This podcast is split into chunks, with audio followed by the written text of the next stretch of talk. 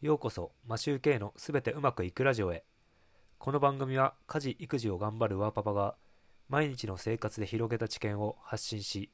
聞くだけでポジティブに成長できるというテーマでお送りしています。皆さん、いかがお過ごしでしょうか？マシューケイです。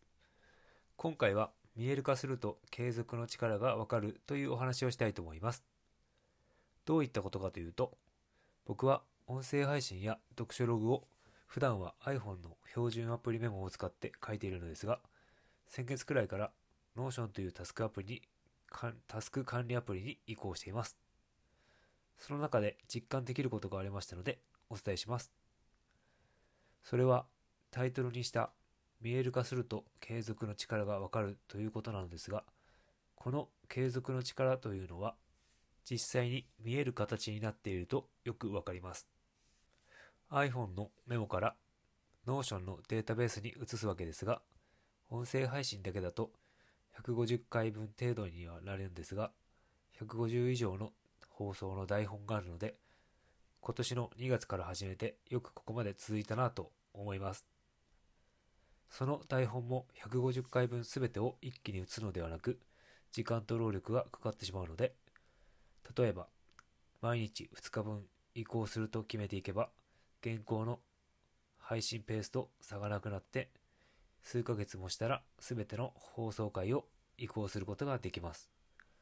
この移行するという作業も積み重ねですね。過去に読んだ本の読書ログはすでに Notion に移行が完了したのですが、